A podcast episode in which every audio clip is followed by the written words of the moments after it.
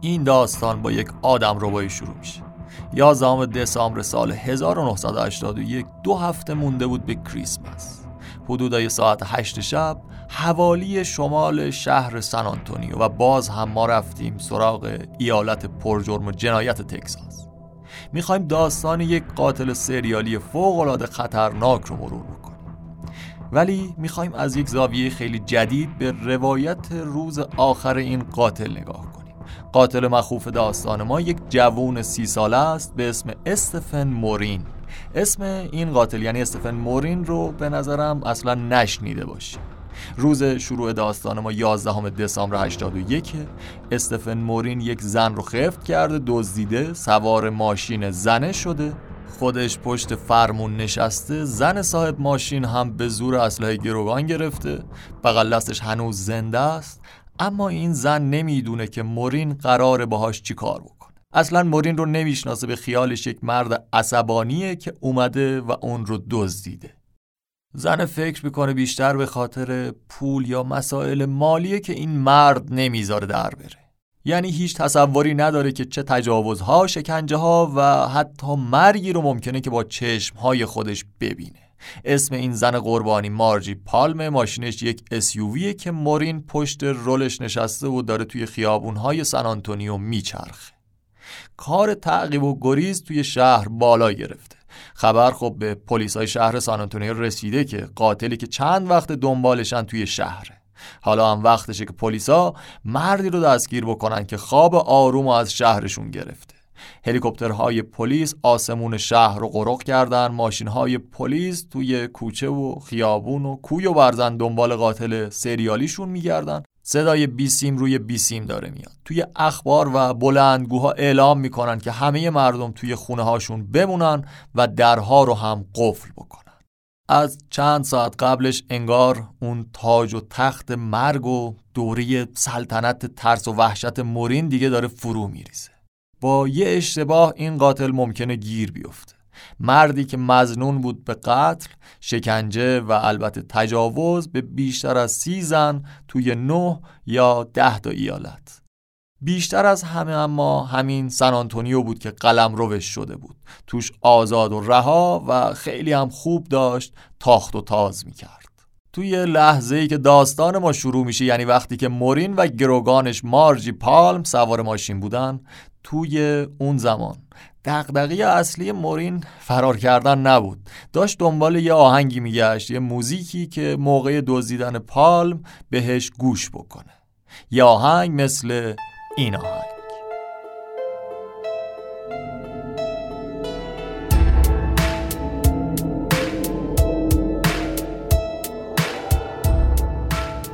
سلام به همگی.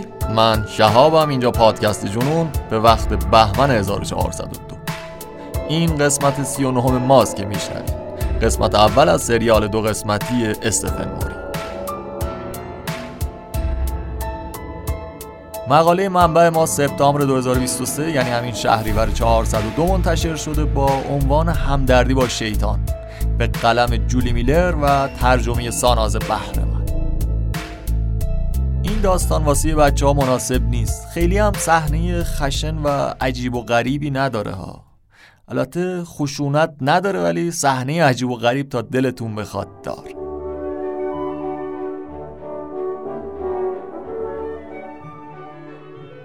همراه و اسپانسر این قسمت ما خانواده قهوه استلاس برند تخصصی برشت کاری و بلند قهوه. اصطلاح رو نه فقط به خاطر کیفیت و اطمینانی که بهشون دارم بهتون معرفی می‌کنم. یه نکته جذاب اینجاست که همه سلیقه ها رو پوشش میده از دیکف یعنی قهوه بدون کافئین واسه اونایی که حساسیت دارن و تپش قلب می‌گیرن تا پر کافئین واسه یه کافه هولیکا و جاوا جانکیا. خودتون از لینک توضیحات همین اپیزود می‌تونین یک نگاهی بندازین به فروشگاهش اصطلاح انتخاب میزان رست کردن قهوه و اون درصد اختلاط چند مدل قهوه که بهش میگن بلند رو طبق ذائقه ما ایرانی ها انجام میده من موافق اینم که خوراکی ها باید ترکیب علم باشه با هنر یا حالا سلیقه. چیزی که وقتی قهوه از باریستای اصطلاح بگیرین متوجه منظورم میشه. یه عطر و طعم به یاد موندن.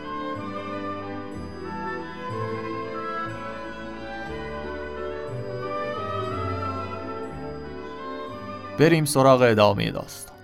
توی پیشتر آمد گفتیم که مورین با گروگان خودش سوار ماشین بودن. پلیس ها هم عزمشون رو جذب کرده بودن که بتونن مورین رو دستگیر کنن. اما برای اینکه اصل داستان رو بدونین باید بریم به 6 ساعت قبل وقتی که مارجی پالم بی خبر از همه جا می‌خواست بره سوار ماشین خودش بشه. مارجی زن سی ساله است اهل تگزاس بلوند قد بلند اسکینی با مترو معیار هر دوری که حسابش بکنیم جزو خوشگلا محسوب میشه. حالا جلوتر میگیم که استفن مورین کلا چه تیپ زنهایی رو بیشتر دوست داشته. مارجی 6 ساعت قبل از تعقیب و گریز توی پارکینگ یه مرکز خرید واسه خودش سرخوش داشت می‌رفت که سوار ماشینش بشه. حوالی کریسمس بود دیگه گفتیم. مارجی هم رفته بود حراج آخر سال و شخم زده بود. شاد و خندون سویچ ماشین رو در آورد که سوار ماشین بشه.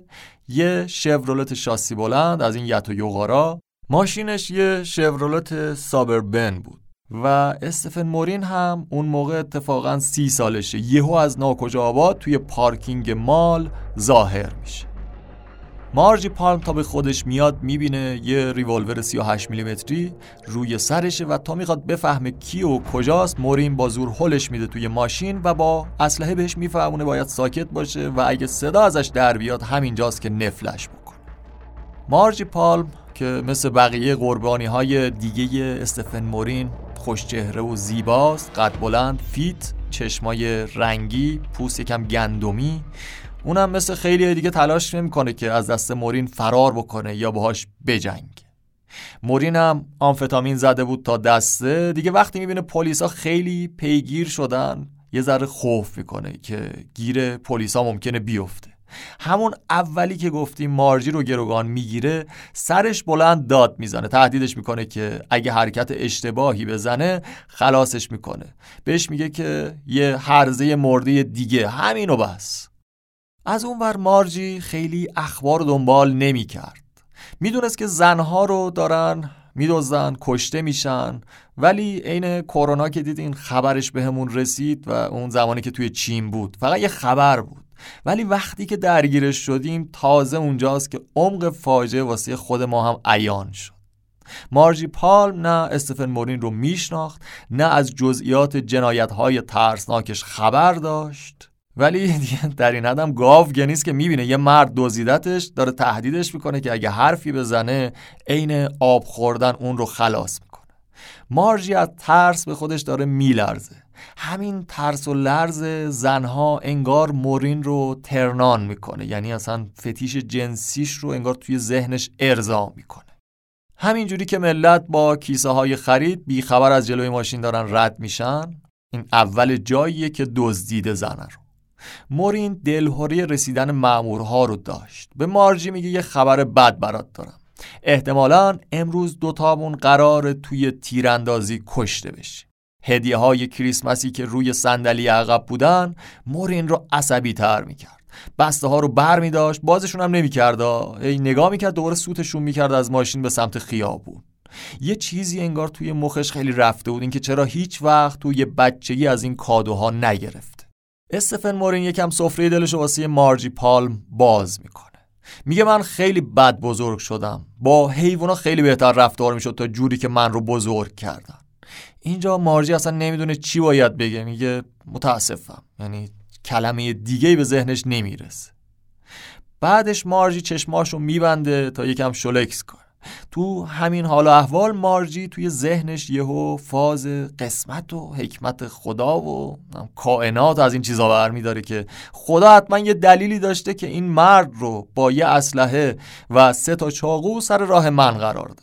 حتما حکمتی توشه که الان این مرد عصبانی توی ماشین من رو گروگان گرفته دیگه.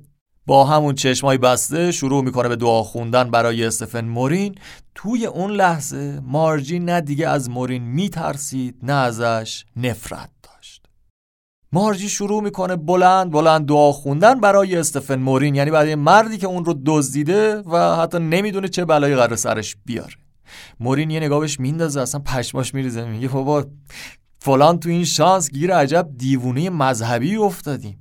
مورین یه جنایتکار و آدمکش حرفه‌ایه. درسته که شخصیت متغیر آنورمال و مودی داره ولی ظاهرش باحاله. عین بازیگرا صورت کشیده نگاه کاریزماتیک. قیافش ترکیب نواک جوکوویچه اون تنیسوره با کی بگم این مهیار داماد نونخه است.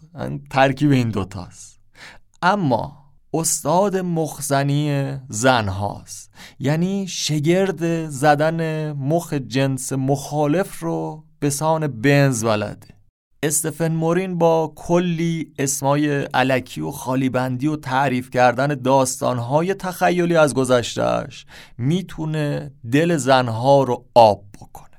خیلی شخصیت عجیبی داره. قدرت بیان و سخنوری گرم خیلی جذاب حرف می‌زنه دوستانه تناز ولی خب اختلال شخصیت ضد اجتماعی فوقالعاده شدیدی هم داره. مورین زمزمه دعای مارجی پالمو که میشنوه فکر می‌کنه زنه داره با چرندیات مذهبی گولش می‌زنه. می‌خواد مظلوم نمایی کنه یا مثلا اون بود عذاب وجدان و قضاوت الهی مورین رو مثلا قلقلک بده. اما وقتی می‌بینه مارجی پالم صادقانه بیریا داره واسش دعا می‌خونه یکم گاردشو میاره پایین تر مورین می‌بینه یه دفترچه مشکی دست پالمه که با دست نوشته های مذهبی پر شده. اینو که می‌بینه دیگه نموره به گروگانش اعتماد می‌کنه. داستان این دفترچه چیه؟ یه کوچولو جلوتر میگم بهتون. مورین عادت داشت عین بنز زنا و دختر رو مخ کنه عین موم بگیردشون توی دستش اما مارجی پالم فرق داره. این بار مارجیه که مورین رو قافل گیر کرده مارجی پالم یه دفعه حس می‌کنه با یک نیروی بیشتر از حد خودش داره هدایت میشه و داره یه کارایی رو می‌کنه که تا به اون لحظه اصلا انجامشون نداده.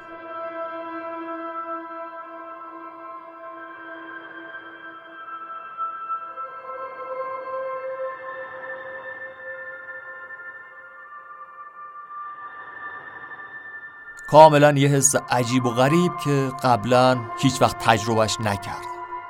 دستاشو از پشتش در میاره. از اون اولی که دزدیده بودش دستاشو نیاورده بود جلو چون مورین بهش دستور داده بود که دستهاشو پشت سرش نگه داره. مارجی دستاشو می‌ذاره روی پیشونی مورین و عین این جنگیرا سعی می‌کنه شیطان رو از درون مورین بیرون بکشه. مارجه همینجوری دستشو گذاشته روی سر مورین داد می‌زنه. شما ارواح شیطانی خبیس بیایید بیرون. و مارجی نمی‌خواست که اون ارواح خبیس برن که خودش بتونه جون سالم در ببره. نه اصلا به این چیزا فکر نمی‌کرد. اون واقعا می‌خواست به این مرد کمک بکنه می‌خواست به مسیر راست و درست و به خیال خودش الهی هدایتش کنه. یعنی فاز این ماورایی بازی رو خیلی جدی برداشته بود و می‌خواست با این کارهاش شخصیت جانی مورین رو واقعا از بین ببره و اصلا اونو از این مشکلاتی که داره و باعث شده که این همه شر بکنه رها و خلاص کنه. مارجی به اون ارواح خبیسه که گفتیم داشت با دستش از سر مورین می‌کشید بیرون اینجوری میگه. میگه شما نمی‌تونین زندگی اون یا زندگی من رو نابود کنین و حالا باید از این ماشین خارج بشین و همینجوری با دستش مثلا روحا رو به سمت بیرون هدایت استفن مورین مثل اکثر زنکش ها و ها یه فاز ضد زن فوقلاده عمیق و دارکی داشت. واسه همین تجاوز و مرگ رو برای زنها رقم می‌زد. ولی با مارجی پالم نمی‌دونست باید چی کار بکنه. خیلی سخته دیگه شما کلی برنامه بچینی کلی سال هم به این برنامه عمل کرده باشی یهو توی یک لحظه بخوری به یک آدمی که ندونی چی کار باید باش بکنی. ما توی این اپیزود می‌خوایم در مورد این لحظه در مورد این آن صحبت بکنیم. درست مسیر زندگی رو همین لحظه هاست که درست می‌کنه ولی از روتین روزانه خیلی چیزی در نمیاد. اون لحظه هاست اون آنیه که یهو می‌تونن روند زندگی رو زیر و رو بکنن. استفن مورین به مارجی میگه خانم محترم من نمی‌خوام داسیب بزنم ولی خدایی نمی‌تونم همینجوری هم ولت بکنم بری. می‌زنه بغل شروع می‌کنن با هم دیگه درد و دل کردن. لالوی این دیالوگای پرتنشی که با هم دیگه دارن کلی صحبت می‌کنن یه اعتراف هایی هم می‌زنه بیرون. باز مورین می‌زنه توی دنده حرکت می‌کنن تا می‌رسن به یک فروشگاه بین راهی که مثلا عوارضی طور از اینایی که از ماشین لازم نیست که پیاده بشی. اونجا ماشین رو نگه میداره. مورین سرش رو می‌بره بیرون به فروشنده اونم زن بوده. با خوش زبونی میگه که منو دوست دخترم دوتا کوکا می‌خوام و بعدش این جفت ناموزون با همدیگه دارن میرن به سمت خارج از شهر سن آنتونیو و توی تاریکی جاده رانندگی می‌کنن. اینجا توی این سفر توی دل تاریکی این انگار میشه یک سفر قهرمانی برای مورین و می‌فهمه که یک نقطه مشترک با این زن داره. همینطوری تو دل تاریکی دارن رانندگی می‌کنن. مورین دنبال یک نقطه اشتراک با این زنه. توی مجموعه کاستاش توی نوارهایی که مارجی داره چیزی پیدا نمی‌کنه. مورین یه نوار کاست رو می‌کشه بیرون اسم نوار قدرت عشق. از یه شوی مذهبی تلویزیونی از کنت کوپلند. مثلا چجوری کتاب بازو مثلا پادکست کرد؟ همچین حالتی. به رنگ خدا رو مثلا پادکست بکنه نوارش مثلا همچین چیزی. مورین این کاست رو می‌گیره میندازه کنار. چراغ داخل ماشین رو روشن می‌کنه باز شروع می‌کنه به گشتن بین کاست ها اما شوربختانه همشون به نظر میاد که موزیک های معنوی و مناجات طور باشن. موری میگه بابا این چرت و پرتا چیه؟ گوش میدی زن. نوارا و قوطی نوشابهش رو پرت می‌کنه روی صندلی عقب داد می‌زنه. تو واقعا یه متعصبی ها بعد یهو یه چیز امیدوار کننده به چشمش می‌خوره اصلا روحیش شاد میشه. میگه اگه واقعا اون چیزی که من فکر می‌کنم و داشته باشی تو یک زن لعنتی باحالی فاکین کول لیدی یه نوار رو بر میداره داد می‌زنه این همون چیزیه که می‌خواستم. اولین تک آهنگ کریستوفر کراس به اسم مثل باد بتاز. مورین میگه لعنتی تو آهنگ محبوب منو توی ماشینت داری. نوار رو می‌ذاره توی ضبط ماشین جا می‌زنه تا ته صدا رو می‌بره بالا شروع می‌کنه به خوندن با آهنگ. ترانه ای که به مارجی پال میگه که انگار این رو واسه من نوشتن. شعرش اصلا زندگی خودمه. لام اصلا شب ما رو ساخت. اینه اون آهنگی که عشق موریم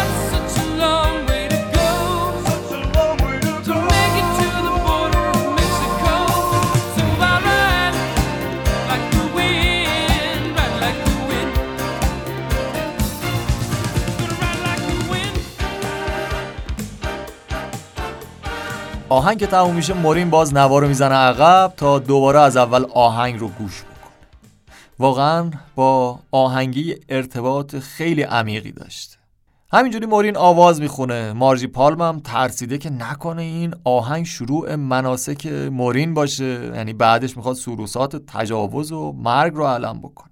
ولی مارجی پال می‌بینه برای اولین بار از وقتی که استفن مورین اون رو دزدیده این مرد جانی نرم شده عین یه پسر بچه داره با آهنگ می‌خونه و انگار حالش خیلی بهتره.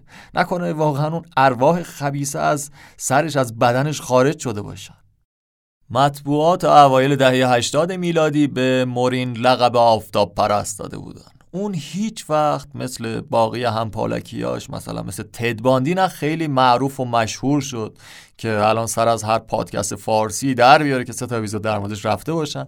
نه مثل اونا محبوب شد که دخترها و زنها عاشقش باشن. اصلا عکساشو توی اینستاگرام می‌ذاریم براتون. خیلی تیپ و استایل عوض می‌کرد. سیبیل و عینک ریش ستیق و شاید به خاطر همینه و البته که عوض کردن اسم و هویت که بهش می‌گفتن آفتاب پرست یک نکته خیلی مهم و جذاب در مورد استفن مورین مسیر حرکتش روی نقشه ایالات متحده بود. مورین فراتر از یک قاتل سریالی افسانه ای بود. چرا؟ چون دقیقا همزمان با مورین و همون جاهایی که اون داشت آدم میکشت یک قاتل دیگه هم مشغول بود. تدباندی تدباندی همزمان با مورین توی همون جاده ها بود. خیلی از دادستان ها و پلیس ها میگن. خیلی از جنایت هایی که به تدباندی نسبت داده شدن به احتمال خیلی خیلی بالا کار خودش نبودن و به احتمال قوی مقتولین استفن مورین بودن. حتی اگه به نظریه دادستان ها خیلی استناد نکنه اصلا بگیم چرته و رد شده در نظر بگیریمش باز هم تعداد قتل های مورین خیلی بیشتر از قتل های تدباندی یا جفری دامره که بهشون متهم شدن البته توی دادگاه. مورین یک قاتل سریالی فراموش شده است قاتلی که حتی page ویکیپدیای فارسی هم نداره. این اتفاق داستان ما که اون روز یعنی قصه ما توی سال 1981 برای مارجی پالم افتاد. داستانش فوق العاده عجیبه. این که اگه هر قدم رو یه سانت اون ورتر برمی داشت الان بغل دست یک قاتل ننشسته بود. اون از قبل برای خرید از اون مال یعنی کیمارت برنامه ریزی نکرده بود. اون فروشگاه رو خیلی یهویی و اصلا چون به قول معروف دلش کشیده بود انتخاب کرده بود. حتی کیمارتی هم نبود که همیشه می‌رفت و ازش خرید می‌کرد. توی نگاه اول به نظر می‌رسه که زندگی مارجی پالم تمام چیزیه که استفن مورین حسرتش رو داشته. پالم انگار تمام عقده مورین بود. مارجی مشکلات عاطفی و مالی و روحی مورین رو اصلا تو زندگیش تجربه نکرده بود. همون زمانی که داشتن سوار ماشین توی حومه شهر حرکت می‌کردن مورین یه کت چرمی مشکی ارزون قیمت تنش بود که با حرکت های روان نجندش به خاطر اون اختلالا و البته مصرف متانفتامین این چرم کتش به همدیگه میسابید هی قژقژ می‌کرد. اما از اون طرف همون موقع توی همون ماشین پالم یواشکی ساعت رولکس الماس نشان خودش رو داشت زیر ژاکت گرون قیمتش قایم می‌کرد.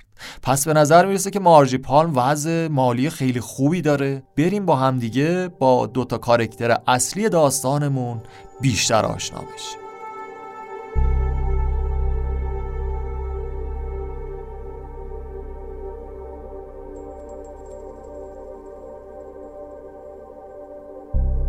مارجی پالم توی الپاسو به دنیا اومده بود. به عنوان نوه توماس مور میفیلد. پدر بزرگش توی الپاسو خیلی معروف بود. یه business leader بود یعنی فراتر از businessman بود. کسی که توی آگهی فوتش بزرگ نوشته بودن اون دو بار توی تجارت ساخت و ساز ورشکسته شد ولی باز هم رشد کرد. خونواده مارجی پالم هم همیشه توی چشم مارجی یه دختر نوجوانی بود با به قول نویسنده ما لبخند الکترواتی پوست برونزه و موهای بلوند. مارجی پالم خودش هم کم کم پاش به تیتر اخبار الپاسو باز میشه. به عنوان اولین دوشس و ملکی خورشید توی کارنوال خورشید که سال 1970 و 71 یعنی یه مراسم دختر شایسته طوری بود با تاج و عصا توی اونا رتبه اول پالم فقط از نظر ظاهر خانواده قوی نبودا. خودش هم خیلی آدم پری بود خیلی شخصیت قوی داشت و البته باهوش. من خودم بدم میاد از اینایی که checkpoint موفقیت می‌زنن. بابا ننه پولدارم بود حالا خود مارجی پالم دانشجوی ممتاز هنرم میشه. چند تا زبون بلده اسپانیایی و لاتین. البته توی ایالت جنوبی این دوتا زبون همچنین محبوبن. یکی که زبون خداست یکی هم زبون مهاجراست. خب اینا رو خوب یاد می‌گیرن. مارجی بچه دوم بود از ستا که خیلی هم با پدرش صمیمی بود. بابا فکر کردین از این بیکارای بخور و بخواب؟ نه اون هم لامصب خلبان جنگ جهانی دوم بود. بعد جنگ تبدیل میشه به یک رهبر تجاری و البته که فعال کلیسایی که مورد اعتماد جامعه میشه. پدر هر شب با دخترش مارجی دعا میخوندن. توی گاه و بیگاه بچه هاشو سوار هواپیما می‌کرد و بالای الپاسو میچرخوند دهه پنجاه میلادی. شاید ما دیده باشیم مثلا شاه مملکت اون خلبانی می‌کرده. هنوزم فیلماشو می‌ذاریم. با آهنگ هم سال هایده. ولی نمی‌دونم. نکته اصلی اینجاست که خیلی فریم های تاریخی که به نظر ما خاصن در واقعیت و مقیاس جهانی اونقدرها هم خاص نبودن و نیست. بگذاریم مارجی پالم 11 سالش میشه که پدرش توی یک تصادف شدید کشته میشه. خونواده به فروپاشی روانی می‌رسن. همه درب و داغون. این وسط فشار میفته روی قوی ترین عضو خانواده. قوی مسئولیت پذیر مثل مارجی. اون تبدیل میشه به ستون فقرات خانواده. مارجی یه تنیسور و ورزشکار پر انرژی بود که زیر پوست برونزه و درخشانش رگه های آتشین داشت. بعدها یه توسعه دهنده املاک خوشتیب مردی به اسم بارت پالم هفت بار دعوتنامه برای ملاقات مارجی میفرسته تا بالاخره اون رو به حضور میطلبه. هفت ماه بعد از این رابطه عاشقونه یعنی همین دوستی و فلان با بارت بارت میاد اعلام می‌کنه که می‌خواد بره سن آنتونیو و امیدواره که پالم هم بیاد باهاش. اما پالم بهش میگه نه من باهات نمیام. میگه ما به اندازه کافی با هم دیگه قرار مدار گذاشتیم این اونور رفتیم. دیگه تو باید بتونی خیلی راسخ و محکم تصمیمت رو بگیری. پس بارت همونجا رسما از مارجی خواستگاری می‌کنه. خبر به مادر مارجی می‌رسه. می‌بینه که دخترش قرار از الپاسو بره به سن آنتونیو. خیلی موافق نبود که از خانواده جدا بشه. با شنیدن این خبر به گریه میفته ازدواج می‌کنن صبح روز بعد از ازدواجشون توی سال 1973 این زوج 8 ساعت به سمت جنوب شرقی یعنی سن آنتونیو رانندگی می‌کنن تا زندگی جدیدشون رو شروع کنن. پدر مارجی گفتیم که یک فعال کلیسایی بود با مارجی هم میشستن شب و دعا میخوندن. اما اوایل دهه هفتاد یهو اوضاع برای مارجی تغییر می‌کنه. انقدر مذهبی نبود اما یهو یه علاقه عمیق معنوی اون رو به گرایشات مذهبی سوق میده. همین مذهبی شدن یکم منزوی ترش هم می‌کنه چون یه ذره از ترس قضاوت دوستها و خانوادش سعی می‌کنه که از اونها فاصله بگیره. شاید هم این راهی بود که بتونه با پدرش مثلا ارتباطی بگیره یا یه روشی بود برای مشغول کردن ذهنش توی این شهر جدید. شاید هم واقعا احساس گمشدگی معنوی داشت که می‌تونست با این روند این احساس رو کم رنگ کنه. مارجی توی این زمین بازی جدید احساس قدرت می‌کرد. نه طبق قانون و اصول خاصی فقط با عشقی که به خدای خودش داشت. درسته که همیشه توی وادی مذهب بود از بچگیش ولی برای این فاز سوپر متعصب واقعا یه تازه کار بود. ولی خب از این دخترهای پیگیر و با پشتکار بالا ساعتها می نشست و صرف مطالعه و تحقیق متون مقدس می کرد متون مقدس رو می‌خوند یه دست نوشته از بخش های مهمش رو یادداشت می‌کرد توی یک دفترچه سیاه و همیشه بین کتاب هایی که می‌تونستن درک معنویش رو بالا ببرند داشت دنبال کلام خدا میگشت. این همون دفترچه هست که گفتیم توی ماشین بود و حالا داستان داره ادامه این دفترچه رو میریم جلوتر می‌بینیم. بارت شوهر مارجی همون اوایل ازدواجشون از تغییرات زنش خیلی تعجب می‌کنه. ازش می‌پرسه که چی شده؟ اصلا چه اتفاقی واسط افتاده؟ یعنی ببینید این زن انقدر پیگیر مذهب شده بود که شوهرش که نزدیکترین آدم بهش بود اصلا یه جوری کپ می‌کنه. مارجی با همین فرمون میره جلو تا بچه دار میشن. از سال 1977 دخترش نوئل و سال 1979 پسرشون میلز رو به دنیا میاره. و دیگه تبدیل میشه به یک مادر فداکار تمام وقت خونه دار. اینجا تقریبا باید مثلا 27 سال داشته باشه. تمام وقتش رو میذاشت برای تربیت بچه هاش یاد دادن چیزهای جدید. بهشون از اونجایی که گفتیم رشته خودش هم هنر بود با بچه هاش کارهای هنری می‌کرد. بهشون یاد می‌داد مثلا نقاشی و کاردستی و دوختن لباس و یه کارهای از این دست. بعد چند وقت داوطلبانه میره توی یک انجمن خیریه کار می‌کنه تا مثلا ایمانش رو تقویت کنه. شب قبل از اینی که گیر استفن مورین بیفته و بدزدتش مارجی داشت یک کتاب در مورد کوریتن بوم می‌خوند. کوریتن بوم یهودی نبود اتفاقا مسیحی هم بود ولی با خونوادش به یهودیا پناه می‌دادن توی جنگ جهانی که گیر نازیا نیفتن بعد که خودشون گیر میفتن میندازنشون توی اردوگاه کار اجباری خلاصه کوریتن بوم از بازمانده های اردوگاه کار اجباری نازی ها بوده. دلیل نجاتش هم یکی از نگهبان های نازی همونجا می‌دونه. همون جایی که خواهرش توش کشته شده بود. در مورد اردوگاه نازیا توی اپیزود شکنجهگر کوبیلا مفصل واسهتون گفتم. اگه دوست داشتین می‌تونن اون داستان رو گوش بکن مارژ توی زندگیش به یک چیزی خیلی اعتقاد راسخی داشت. اینکه دوست داشتن کسی که شما رو دوست داره کار سختی نیست. درسته؟ آسونه دیگه کسی رو دوست داشته باشی که دوستت داره. اما چالش واقعی وقتیه که کسی رو دوست داشته باشی که ازت متنفره. مارجی صبح روز 11 دسامبر روز داستان ما. قبل از روبرو شدن با قاتل زنجیره خطرناک توی کمد خونش زانو زده بود. قبل از اینکه بیاد بیرون میره در کمدو باز می‌کنه. مهراب طور زانو می‌زنه و رو به خدا میگه هر طور که لرد صلاح بدونه. من هم همون طور بهش خدمت می‌کنم. همون طور که تا امروز خدمت کردم.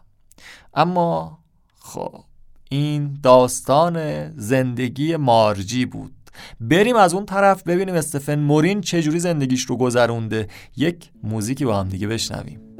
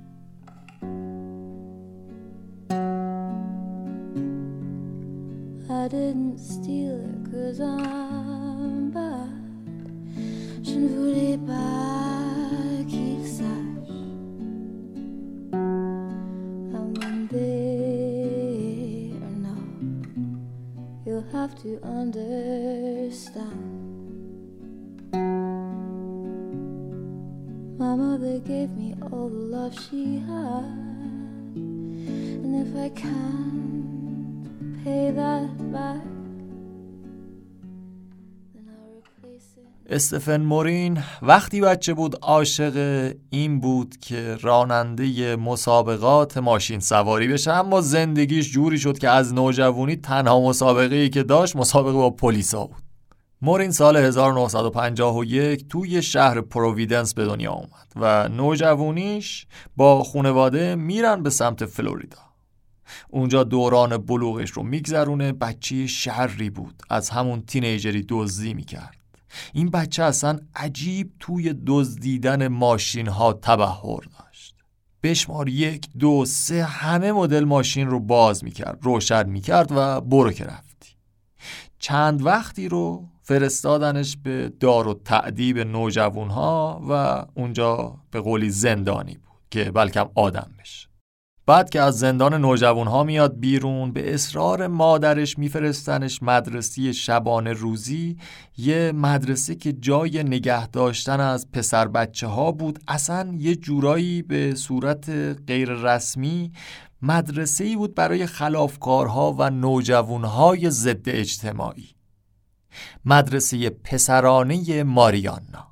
حالا شاید با این تشدیدی که من گفتم نه ماریانا این مدرسه شدیداً تاریخچه عجیبی داره. منابع خوب اگر پیدا بکنم حتما یوتیوبش رو میریم. مدرسه ماریانای فلوریدا به خاطر سختگیری و شرایط وحشتناکش معروف بود. امکانات کم شاگردا زیاد وحشی پرسنل وحشی تر از بچه ها و توش پسرها رو به دیوار زنجیر می‌کردن. ضرب و شتم بدرفتاری کتک زدن بچه که دیگه خوراکشون بود. اما اون جایی خیلی ترسناک میشه. که به مرگ می‌رسه. سال 2013 55 تا قبر داخل و اطراف محوطی این مدرسه کشف شد. شما ببین استفن مورین چه تخم جنی بود که توی چهارده سالگی به خاطر فرارش از مدرسه خبرساز میشه. چجوری فرار می‌کنه؟ وقتی پدرش اومده بود مدرسه پسرش رو ببینه ماشین بابا رو میدزده می‌زنه به چاک. با ماشین تخت گاز می‌زنه سه تا ماشین دیگر رو در و داغون می‌کنه. و با کلی زخم و آسیب گیر میفته میبرنش بیمارستان. اما از اونجا یعنی از بیمارستان هم فرار می‌کنه.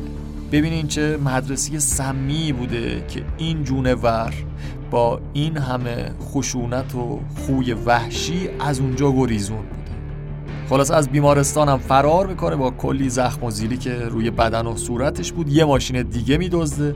کلانتری محل میفتن دنبالش. یک ساعت دنبال این بچه بودن. تعقیب و گریز. با سرعت 100 مایل بر ساعت. حدودا 160 کیلومتر.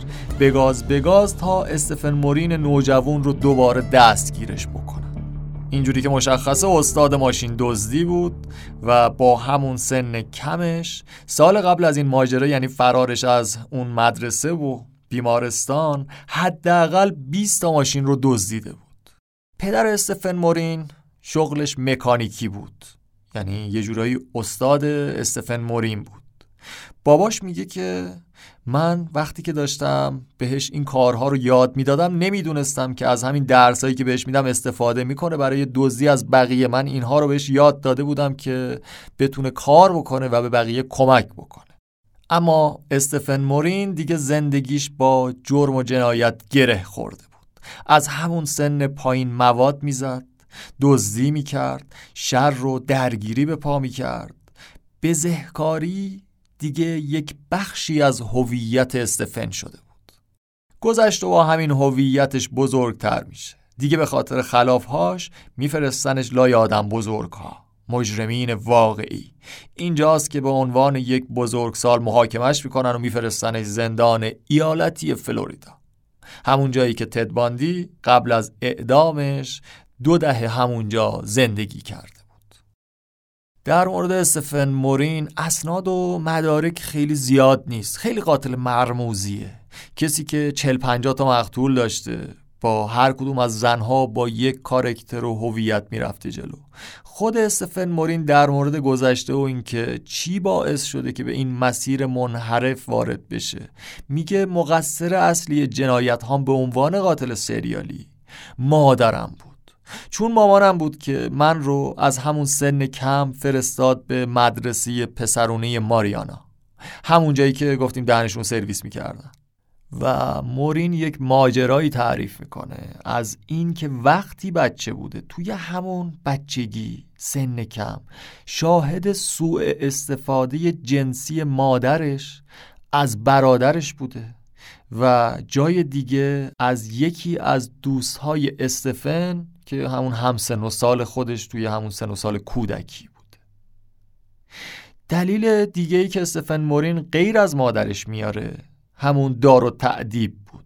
چون از 15 سالگی فرستاده بودنش زندون نوجوان ها همون جایی که استفن مورین میگه اونجا به من تجاوز جنسی شده بود. اینال و اورال. نویسنده مقاله میگه مورین معمولا بقیه رو مسئول کارهای خودش می‌دونست. مثلا می‌گفت که یکی از زنهایی که به قتل رسوندم باعث شد که من راحتتر آدم بکشم. چون اون زن من رو مجبور به این کار کرد. یعنی مثلا زنه بهش گفته که من رو بکش منو خلاصم بکن. حالا مورین می‌گفته که دلیل من که وارد این عرصه شدم که 40 50 تا رو بکشم حرفای اون زن. به قول معلم به صورت تیتروار بخوایم بریم اینجوریه که مورین میگه مامانم اون مدرسه زندان و اون زنه اون زن مقتوله من رو به همچین آدمی تبدیل کرد. توی دوران نوجوانی استفن مورین به پدر و مادرش نامه میفرسته. انگار برای کمک خواستن داشته گریه می‌کرد. توی نامه میگه هی پسر من مریضم. نه اون مریضی که دکتر بخوادا و والدینش وقعی نمی‌ذارن. بعدها که بعدا دیگه آمار مورین در میاد این نامه رو با دفترچی از نوشته های جنایت های مورین میدن به یه خبرنگار که احتمالا هم فروختنش به اون خبرنگار. مورین بعد از یه مدتی از زندان آزادی مشروط می‌گیره و بعد از اون تبدیل میشه به یک خلافکار حرفه‌ای تر خلافایی مثل قاچاق انواع مواد مخدر. یا مثلا دوست دخترش رو کتک زده بود و بعد گربه دختره به اسم سویتی رو می‌کشه و توی یک جعبه میفرسته به محل کار دختره. سال 1976 مورین توی ازدواج با همسر اولش انقدر بدرفتاری و جرم داشته. کارهاش به حدی آزاردهنده و فجیع بودن که حتی وکیل مدافع دادگاهش هنوز به خاطر لاپوشونی و انحراف دادگاه تحت تعقیب. یک بار مورین دوست چهارده ساله خواهرش رو به بهونه کمک به خواهرش می‌بره خونه. صدای تلویزیون رو بلند می‌کنه و بعد دهن دختره رو میبنده و شش ساعت پشت هم شکنجوار به این دختر تجاوز می‌کنه. این تجربه انقدر وحشتناک بوده که بازماندی این اتفاق بعد از پنجاه سال میگه. اون موقع می‌خواستم خودم رو از پنجره طبقه دوم بندازم پایین تا به یک روش انسانی تری بمیرم. یعنی اینقدر تحت فشار روحی بوده.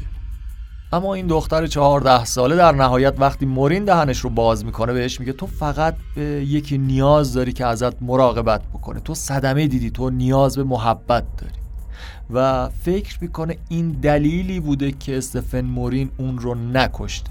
قبل از اینکه مورین از شهر فرار کنه این دختر رو با همه کبودی های بدنش و صورتش که داغون شده می‌ذاره که بره یعنی زنده می‌ذاره. دختر غیر از اون صدمات فیزیکی خب دچار کلی ترومای روانی هم میشه و بعدش این دختر هم به مواد مخدر رو میاره. پس اولین قربانیش دوست خواهرش بود که 14 ساله بود ولی زنهایی که مورین بعدها بهشون حمله کرد دیگه اینقدر خوششانس نبودن. FBI برای دستگیری مورین حکم صادر پرونده اختصاصی تشکیل میشه اما خب مورین از فلوریدا خارج میشه میره به سمت لاس وگاس. یه شباهت هایی هم به اسکات داره ها. اونجا یه اسم جدیدی برای خودش می‌ذاره با یک هویت تازه دوباره ازدواج می‌کنه و یه شغل جدیدی هم برای خودش دست و پا می‌کنه و مشغول میشه. اینجاست که میل و اشتهای استفن به قتل و آدم کشی بیشتر میشه. این استفن مورین لامصب استاد تغییر هویت و تغییر چهره بوده اصلا گفتم که معروف به چی؟ آفتاب پرست روش کارش شکار زنهای سفید پوست بود. زنهای اکثرا خوش چهره خوش اندام و البته جذاب. اکثرشون هم توی سن و سال نوجوانی تا مثلا 20 خورده ای سالگی. بعد از شکار کردن اونها رو میبست شکنجه می‌کرد و سکس خشن و آخر سر هم که اونها رو میکشت بعدم ماشین کارتای شناسایی یا هر چیزی که توی کیف یا ماشین این دخترها بود رو ور می داشت یعنی میدزدید در واقع. و می‌رفت یه مدت خف می‌کرد یعنی زندگی می‌کرد. زندگی عادی شو داشت با زن دومش تا قربانی بعدی. هر بار که پلیس ها قربانی های مورین رو توی بیابون یا گورهای کم عمق یا کیسه زباله متل ها پیدا می‌کردن اون داشت با یه اسم جدید یه ظاهر جدید یک زن جدید رو شکار می‌کرد. حتی وقتی که بچه مورین از زن دومش به دنیا اومده بود و اینا داشتن به دنیا اومدن پسرشون رو جشن می‌گرفتن استفن مورین سوزان بلوت 18 ساله و شریل دنیل 19 ساله رو دزدیده بود کاراشو باهاشون کرده بود و جونشون رو هم گرفته بود. دوتا قربانی که بعدها جسدشون رو توی یوتا پیدا کردن نویسنده فکر می‌کنه که این نشونه غرور و اعتماد به نفس مورینه چون دقیقا بعد از کشتن شریل دنیل با یک اسم جدید خودش رو میرسونه به یکی دیگه از دوستهای شریل. یعنی شریل رو می‌کشه بعد با هویت جدید میره سر وقت دوست شریل. دختری به اسم سارا پیسان دیویز. این مورین مارمولک آفتاب پرست یه جوری ظاهر و رفتارش رو تغییر داده بود که سارا اصلا نفهمید این مرد رو قبلا دیده. با سارا برنامه می‌ذاره ولی دختر دم به تله نمیده. این سارا پیسان از بازمونده های مورینه سارا میگه چند ماه قبل اینکه پلیس جسد دوستهاشو پیدا کنه استفن مورین هی پاپیچش می‌شده گیر می‌داده که با همدیگه برن بیرون. یا مثلا دختره رو هی تعقیب می‌کرده پیامای عجیب و ترسناک براش میفرستاده و اونم به صورت مداوم و شبانه روزی. حتی کارش به جایی می‌رسه که از صدای شکنجه شدن مردم براش پشت تلفن پلی می‌کنه. سارا هنوز زنده است. میگه تا امروز من هیچ وقت بدون اسلحه نیستم. من الان همیشه یک کالیبر 45 همراه هم دارم. یکی توی ماشینم دارم یه تفنگم همیشه کنار تخت خوابمه. اگرم مورین به زنها تجاوز نمی کرد و نمی کشتشون ازشون به یه فرم دیگه سو استفاده می کرد مثلا یه زنی رو توی بوفالو گیر میاره. رو مخش کار می‌کنه متقاعدش می‌کنه که بعد از دو ماه آشنایی تمام وسایلش رو بفروشه یه ون بخره تا با هم دیگه برن سفر جاده. پسر همین زن بعدها توی یک مقاله میگه یادم میاد چطوری به استفن مورین داشتم کمک می‌کردم تا قبل از سفرش سقف و دیوارهای ون رو فرش بکوبه. و سالا بعد عمق فاجعه رو فهمیدم. این که من با دستای خودم داشتم به یک قاتل زنجیره‌ای کمک می‌کردم تا ماشینش رو عایق صوتی بکنه. soundproof در واقع.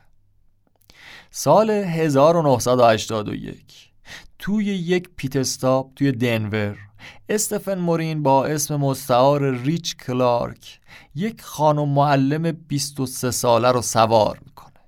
زنی به اسم شیلا والن. این زن رو یعنی شیلا رو خفه می‌کنه بعد می‌بره به یک متل تلویزیون رو روشن می‌کنه و جسد برهنش رو می‌ذاره روی تخت. دقیقا با یه زن دیگه میره سر قرار یعنی توی هتل اون رو گذاشته بوده و با همدیگه میرن ویدیو گیم می‌زنن. بازی ویدئویی از این ژتونیا بود. ببینید چه ذهن مریضی داشته و البته بیخیال که یک جسد توی متل داشته بعد میاد با یک زن دیگه میره و وقت میگذرونه. و این کار رو یک بار دیگه هم تکرار می‌کنه. شب قبل از اینکه بیاد توی پارکینگ و مارجی رو بدزده یک دختر رو توی متل با دست و پای بسته نگه داشته. بعد با یک دختر دیگه رفته بود رستوران و این بزرگترین اشتباهی بود که استفن مورین مرتکب شده بود. قبل از اینکه دوباره برگردیم توی ماشین و روز حادثه من یه استراحتی بکنم. شما هم یه چند حرکت کششی بزنید. بریم برای اپیزود بعدی. پس فعلا نقطه ویرگول این اپیزود 39 جنون بود که شنیدیم قسمت اول از سریال دو قسمتی استفن موری امیدوارم که باهاش ارتباط خوب گرفته باشی. دوستان اگه دوست دارین از پادکست جنون حمایت بکنین چند تا راه داره. لینک هامی باش برای دونیشن هستش. توی توضیحات اپیزود هم ریالی برای بچههایی که داخل هستن و ارزی برای اونهایی که احتمالا ایران نیستن. راه بعدی حمایتتون توی پلتفرم های مختلفه یعنی subscribe کردن و کامنت گذاشتن توی یوتیوب و app های پادکست و شبکه های اجتماعی. مثلا توی Apple Podcast با 5 تا ستاره و review خیلی ترتمیز می‌تونین از ما حمایت بکنین یا همه اینها رو نخواین و بذاریمشون کنار از تریبون شبکه های اجتماعیتون ما رو به بقیه معرفی بکنین. خیلی فرق نداره 100 تا follower دارین یا 100 میلیون مهم اینه که دوست های باحال مثل خودتون شنونده جنون باشه دم همگیتون گرم.